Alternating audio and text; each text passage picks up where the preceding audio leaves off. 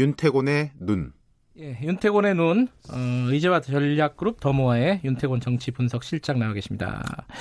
자한당 얘기 좀 해볼까요? 네. 그 민부론 어, 예. 프리젠테이션이라고 해야 되나요? 뭐 그걸 했습니다. 이게 좀 되게 흥미로웠어요. 저 어떤 부분이요? 뭐 여러 가지로 형식, 내용 그리고 지금 이 타이밍이라는 아. 점에서 일단 황교안 대표가 그제 일요일 날 프리젠테이션을 했어요. 예. 어, 면바지에 운동화 신고 색깔 있는 셔츠 소매를 걷어붙이고 헤드셋 마이크 착용해가지고 프리젠테이션 했어요. 뭐 어, 나름 어울리더라고요. 머리가 짧아서 네, 그런지 그렇죠. 스티브 잡스랑 비슷하기도 보이고. 삭발했을 때는 김치 올드만. 프리젠테이션 하니까 예. 스티브 잡스. 뭐 하여튼 요즘 나름 화제의 인물입니다. 그 관련해서 기자회견도 있었죠. 그렇죠. 그 예. 기자회견이 있었고 어제 연장선에서 그 전문가들의 기자 간담회가 있었어요. 한나라당이 이제 아, 한국당의 경제통이라고 하면 김종석 의원인데 예. 이분 중심으로 그 간담회를 열어가지고 한국당이 2020 경제 대전환위원회 음, 라는 데가 있습니다. 여기도 예. 간담회가 이제 민부론이 앞으로 전략과제 20개, 세부 과제 50개를 제시하겠다. 이걸 음. 추진하면은 뭐 2030년까지 1인당 국민소득 5만 불, 가구당 연간 소득 1억 원, 중산층 비율 70%. 이제 10년 남았네요. 아. 우리나라가 이제 G5 세계 경제 5대 강국에 진입할 수 있다. 약간 747 이런 느낌도 뭐좀 그렇죠. 드네요. 약간 이게 대선 때 하는 이야기들이에요. 음. 보통 이런 거. 두, 번, 두 가지 지점에도 볼 수 있어요. 첫 번째, 이 경제 이야기를 꺼낸 것 자체. 내용을 떠나가지고, 구체적인 네. 내용을 떠나가지고, 잘한 거예요. 예. 이른바 포스트 조국을 보는 거 아니겠습니까? 예. 음흠. 조국 장관 이야기로 계속 갈 수도 없고 네. 또 총선은 결국 경제 민생 문제에 관한 문재인 정부의 성적표가 큰 영향을 미칠 건데 음, 네. 한국당이 이제 그 준비를 하는 거겠죠. 근데 말씀하신 대로 이게 좀 약간 대선용이다 이런 느낌도 있어요. 그렇죠. 이게 음. 숫자라든지 하는 거 보면은 예전에도 황 대표의 이제 경제 행보를 보면은 좀 이 대선 주자 느낌이었는데 뭐 말하자면 이런 거 아니겠습니까? 꼭 먹고 알 먹고겠죠. 아하. 당이 경제를 준비한다. 경제 네. 이야기를 하는 것 자체는 좋은 것이고 또 정치권이 분위기를 그쪽으로 가지고 가자는 것에 대해 가지고는 다른 정치 세력들이 마다할 명분이 없어요. 네. 구체적인 내용에 대해 가지고는 아 이거는 뭐 시대착오적이다 이런 논쟁은 벌어질 수 있지만은 지금 때가 어느 때인데 경제 이야기냐 이럴 수는 없는 거 아, 그, 좀? 그런 얘기는 힘들죠. 그렇죠. 예.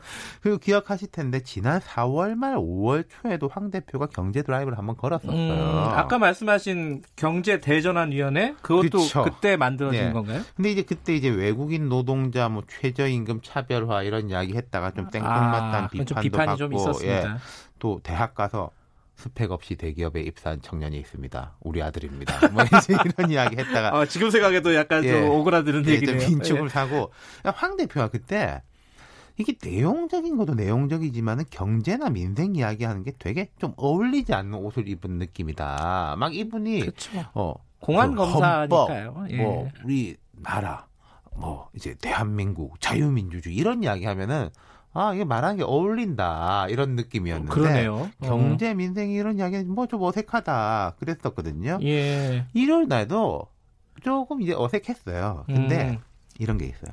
지금 자꾸 해놔야지 사람들한테 익숙하게 여겨집니다. 맞아요. 익숙해지면 또 몰라요. 어색한지도. 자꾸 이렇게 해놓아야지 나중에 진짜 선거 때는 근데 그럴듯하게 보이고 음. 어 그래 한참 전부터 했던 이야기잖아 음. 이렇게 이제 익숙함이 쌓이는 거거든요 대중들의 인식에게 총선 혹은 자기 대선 생각해가지고 끝까지 뭐 헌법 자유민주주의 사수 이런 이야기만 할 수는 없는 거 아니겠습니까? 경제 얘기 해야죠. 그럼요. 내용을 들여다보면 어떻습니까? 자, 그러니까 내용이 문제인데 예. 현 정부 경제 정책을 당연히 비판할 수 있어요. 예. 근데 이제 문재인 정부의 경제 정책이 소득 주도 성장을 이제 천민 사회주의 이렇게 규정하는데 우리가 천민 자본주의는 많이 들어본 이야기잖아요. 그러니까 처음 듣는 얘기긴 한데. 어... 근데 좀 이것도 이게 말하자면 조금 재밌긴 해요. 그러니까 무슨 그러니까 말을 하려는지 좀 알겠어요. 부패해 예. 있고 자기들은 실속 예. 챙기는데 대중들을 향해 가지고 사회주의적 정책을 강요한다 이런 이제 지금 보수 진영의 시각을 투영한 거겠죠. 예.